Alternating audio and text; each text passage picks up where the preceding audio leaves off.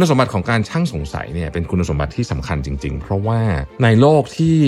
กฎกติกาก็เปลี่ยนตลอดแม้กระทั่งความจริงที่เราเคยเชื่อก็เปลี่ยนตลอดเนี่ยนะครับคนที่ช่างสงสัยเขาจะถามว่าเอ๊ะมันยังใช้เหมือนเดิมได้อยู่หรือเปล่ามีต่อมเอ๊ะที่ทำงานตลอดเวลานี่คือลักษณะของคนช่างสงสัยทีนี้อะไรทำให้บริษัทส่วนใหญ่ยังช่างสงสัยไม่พออาจจะอธิบายอย่างนี้ได้ว่าเหตุผลที่บริษัทหรือองค์กรหรือทีมส่วนใหญ่ยังไม่มีวัฒนธรรมช่างสงสัยและตั้งคำถามอย่างจริงจังเพราะเราถูกล่ามไว้ด้วยอย่างนึงซึ่งอันเนี้ย เก้าสิบแปดเปอร์เซ็นต์ ขององค์กรเนี่ยจะ, จะอยู่ตรงนี้คือ short term performance goal ทีเนี้ยมันก็จะต้องมีการบาลานซ์เรื่องนี้มันทำยังไงให้ short term goal และ long term goal อยู่ด้วยกันได้นะครับ Mission to the Moon Continue with your mission มุ่งสู่ความสำเร็จของปีนี้ไปกับ Life by Design คอร์สที่จะพาคุณไปพิชิตเป้าหมายและวางแผนชีวิตที่สมดุลไปกับผมรวิทย์ หาญอุตสาหะแล้วพบกันนะครับสวัสดีครับยินดีต้อนรับเข้าสู่ Mission to the Moon Podcast นะครับคุณอยู่กับรวิทย์ หาญอุตสาหะครับ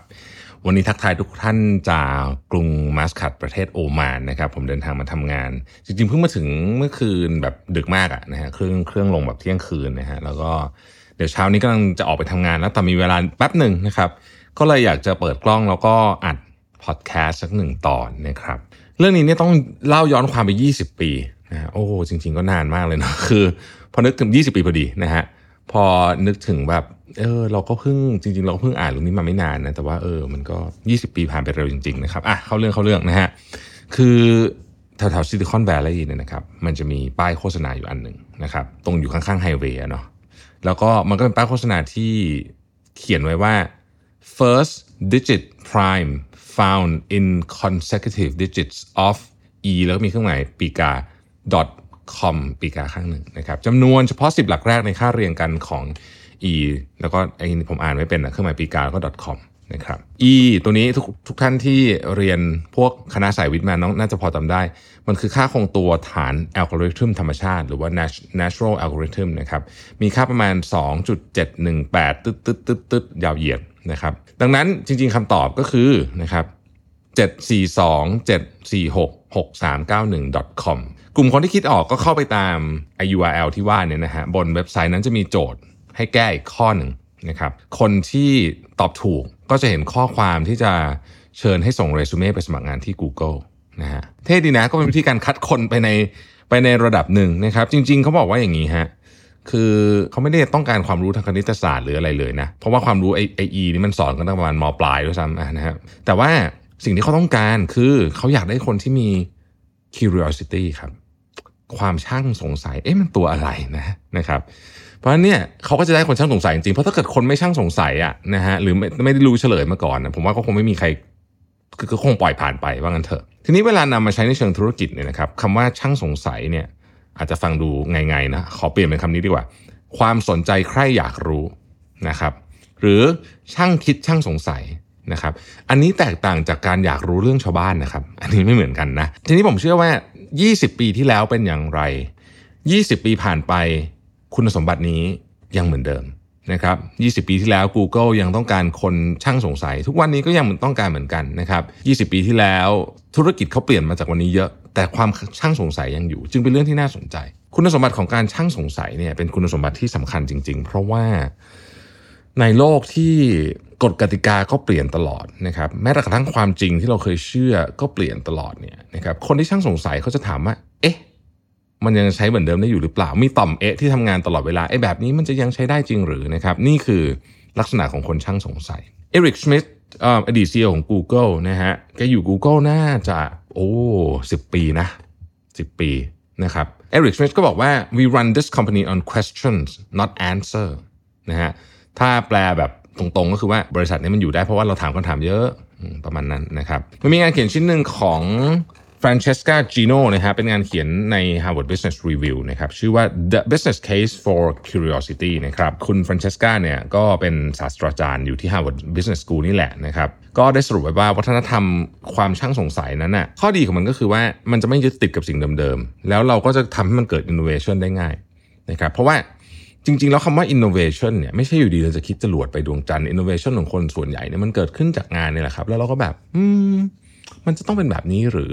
นะ เราลองทำแบบใหม่ได้ไหมนี่ก็เป็นลักษณะของคนช่างสงสัยนะครับคนช่างสงสัยก็จะเริ่มตั้งคำถามอ่ะคำถามแรกที่ทุกคนตั้งก็คือเอ๊ะแล้วมันมีวิธีอื่นที่ดีกว่านี้ไหมคนที่คิดแบบนี้ตลอดอ่ะก็จะเริ่มเอารวบรวมเอาหลักฐานต่างๆมาคิดเป็นเหตุเป็นผลนะครับแล้วก็ถ้ามันมีทางที่ดีกว่านะซึ่งส่วนใหญ่มันมีนะครับก็จะคิดออกนะครับนี่กระบวนการของความช่างสงสัยเนี่ยมันมันช่วยให้เกิดทีมไดนามิกที่ดีมากด้วยนะฮะผมจะเล่าให้ฟังว่ามันมีอะไรบ้างอันที่หนึ่งเนี่ยนะครั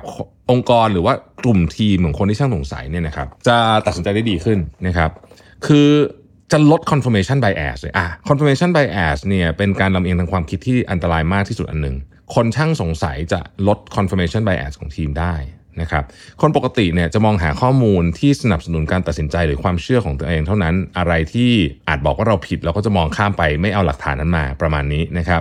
บเจ้า confirmation bias เนี่ยนะฮะค่อนข้างอันตรายมากทั้งในโซเชียลมีเดียอัลกอริทึมเองก็ทำให้เราเห็นแต่ของที่เราอยากเห็นนะครับหรือถ้าเป็นในที่ทำงานเนี่ยแล้วเรามี confirmation bias เราก็จะเลือกเขาเรียกว่า cherry pick ก็คือเลือกเฉพาะไอ้ของที่เราเห็นว่าดีกับตัวเราอ่ะมาสนับสนุนข้อสรุปของเราซึ่งก็จะทำให้การตัดสินใจเนี่ยมันผิดเพี้ยนไปได้และไม่ได้เป็นประโยชน์สูงสุดกับองค์กรด้วยนะครับข้อที่สองครับเราจะมองเห็นสิ่งที่อาจจะเป็น innovation ได้มากขึ้นหรือว่าง่ายขึ้นนะครับสิ่งนี้เกิดขึ้นทั้งในงานที่ต้องใช้ความคิดสร้างสรรค์งานรูทีนเพราะเมื่อเราเปิดใจว่ามันต้องมีทางอื่นที่เรายังไม่รู้หรือบริษัทเรายังไม่ได้ทำเนี่ยนะครับเราจะมีความคิดสร้างสรรค์มากขึ้นชนิดที่ว่าอะไรก็เป็นไปได้ทั้งนั้นงานรูทีนก็หาอะไรใหม่ๆได้เสมอนะครับเอาเรื่องเล็กอย่างทุกวันนี้แม้ผมจะใช้อีเมลมานานมากแล้วเนาะทุกคนใช้อีเมลมานานมากแล้วแต่คุณเชื่อไหมมีวิธีการเขียนอีเมลที่ดีขึ้นกว่าเดิมอีกนี่คือแบบธรรมดามากนะฮะข้อที่สามคือความขัดแย้งในทีมจะน้อยลงนะครับข้อนี้เนี่ยหลายคนอาจจะงงว่าเฮ้ยมันเกี่ยวอะไรด้วยนะครับเกี่ยวมากเลยเพราะว่าถ้าเกิดลองคิดดูนะถ้าทุกคนมี mindset ของความอยากรู้ความอยากรู้เนี่ยมันประกอบไปด้วยความที่อยากจะรู้เรื่องอื่นแต่ว่าในพื้นฐานของมันเนี่ยมันมีอยู่สิ่งนึงครั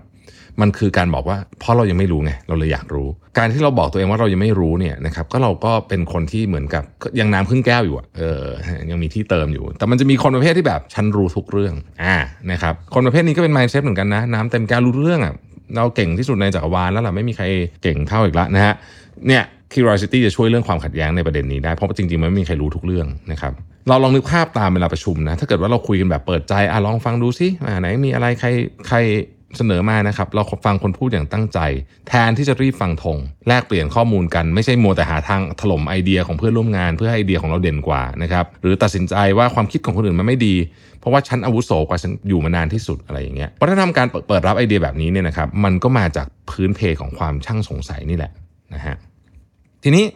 อะไรทำให้บริษัทส่วนใหญ่ยังช่างสงสัยไม่พอนะครับ ซี อี โอ หลายคนก็บอกว่าโอ๊ยเวลาเป็นเงินเป็นทองไม่มีเวลามานั่งสงสัยอะไรหรอกนะครับจริงๆก็มีส่วนถูกเหมือนกันอาจจะอธิบายอย่างนี้ได้ว่าเหตุผลที่บริษัทหรือองค์กรหรือทีมส่วนใหญ่ยังไม่มีวัฒนธรรมช่างสงสัยและตั้งคำถามอย่างจริงจังเพราะเราถูกล่ามไว้ด้วยอย่างหนึ่งนะครับซึ่งอันเนี้ย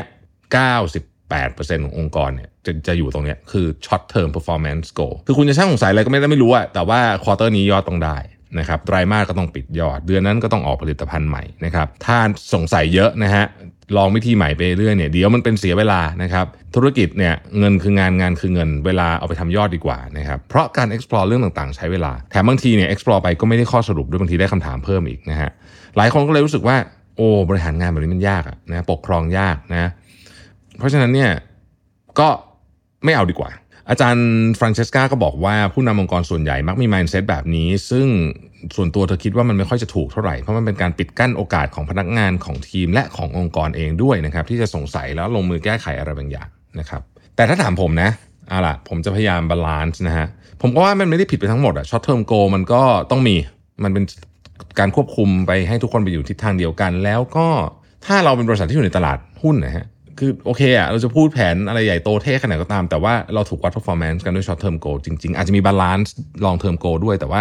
short term goal ก็เป็นสิ่งที่จับต้องได้มันไม่มีอะไรจับต้องได้มากกว่าการเปลี่ยนแปลงของยอดรายไตรมาสอีกแล้วใช่ไหมเอออะไรอย่างเงี้ยนะครับทีเนี้ยมันก็จะต้องมีการ balance เรื่องนี้นะครับเราจะเอา curiosity ที่มีความสำคัญไม่แพ้กันกับอนาคตขององค์กรเนี่ยมาทำยังไงให้ short term goal และ long term goalอยู่ด้วยกันได้นะครับผมคิดว่าวัฒนธรรมระดับชาติและวัฒนธรรมองค์กรเนี่ยส่งผลแน่ๆว่าบริษัทนั้นเนี่ยจะช่างสงสัยได้มากแค่ไหนนะครับถ้าคนคนนึงต้องการส สงสัย curious explore เนี่ยนะฮะเขาจะเป็นคนที่ตั้งคำถามกับเกือบทุกอย่างของชีวิตถ้าจะให้ตั้งคำถามแบบนี้เนี่ยมันก็จะนำไปสู่อะไรสักอย่างหนึ่งที่เป็นของใหม่ๆนะครับทีนี้ถ้าเราอยากให้เกิดเรื่องนี้ขึ้นมาได้นะฮะทีมต้องมีเมคานิกในการเปิดรับฟังเปิดใจฟังความคิดเห็นของคนอื่นนะครับแล้วก็สนับสนุนสนับสนุนเพราะว่าไอไอเดียใหม่ๆหรือการทำอะไรแบบนี้เนี่ยนะฮะมันเหมือนต้นไม้ที่แบบต้นอ่อนมากอ่ะคือมันถูกเหยียบมันก็ตายแล้วนะฮะเพราะฉะนั้นมันต้องได้รับการสนับสนุนเพื่อที่จะให้ต้นหรือไอเดียนี้มันค่อยๆแข็งแรงขึ้นนะครับแล้วมันก็จะกลายเป็นวัฒนธรรมแบบที่เราดูทั้งช็อตเทอมด้วยดูทั้งลองเทอมด้วยประกอบกันเราเห็นค่าทั้งสองอย่างไม่ใช่แค่อย่างใดอย่างหนึ่งหรือไปด้อยค่าสิ่งใดสิ่งหนึ่งขึ้นมานะครับFrancesca เองเนี่ยเขาได้ไปสำรวจองค์กรเป็นร้อยๆแห่งนะครับเราพบว่าองค์กรที่ให้ค่ากับความช่างสงสัยของพนักงานมีระบบการจัดการที่ดีนะครับพนักงานนี่นะอันนี้คือไอเดียเลยนะพนักงานจะเข้าใจตรงกันว่าเวลาไหนเป็นช่วงของการตั้งคำถามนั่งคิดแสวงหาแนวทางใหม่ๆเวลาไหนต้องก้มหน้าต้มก้มตาทำงานให้เสร็จส่งยอดเอาให้ถึงนะครับสำหรับหลายบริษัทการจะทำสิ่งนี้ให้เกิดขึ้นได้นี่คือการยกเครื่องวัฒนธรรมองค์กรใหม่หมดซึ่งยากมากแต่ทำได้นะครับถ้าทำได้แบบนั้นเราจะได้ทั้งโอกาสในเชิงนวัตกรรมก็คือ innovation opportunity และสามารถรักษาศักยภาพในระยะสั้นก็คือ short term goal performance ไว้ได้ด้วยแน่นอนว่าไม่ง่ายแต่ผมคิดว่าต้องทำนะฮะต้องทำแล้วก็โดยเฉพาะสถานการณ์ธุรกิจตอนนี้นะครับทั้งหมดทั้งมวลนี้อาจจะต้องเริ่มจากการเปิดรับของใหม่ๆก่อนมันมีคนที่ชื่อว่าแอนดี้ดันนะคุณแอนดี้ดันเนี่ยเคยพูดไว้ว่า the history of innovation is the story of ideas that seem dumb at the time ประวัติศาสตร์ของนวัตกรรมในวันนี้ที่เราเห็นเนี่ยก็คือเรื่องราวของไอเดียที่วันนั้นฟังดูงี่เง่ามากเลย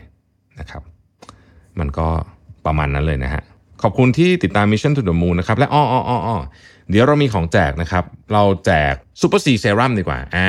สิบรางวัล น, นะครับขวดจริงเอาไปเลยนะฮะซุปเปอร์ซีเซรั่มใช้ดีมากนะฮะเป็นแบบเวลาผมไปเจอแบบแบบใช้หน้ามันเยอะๆผมจะชอบซุปเปอร์ซีเซรั่มมากนะฮะเดี๋ยวเราแจกกันสิบรางวัลเลยมาคอมเมนต์กันหน่อยว่า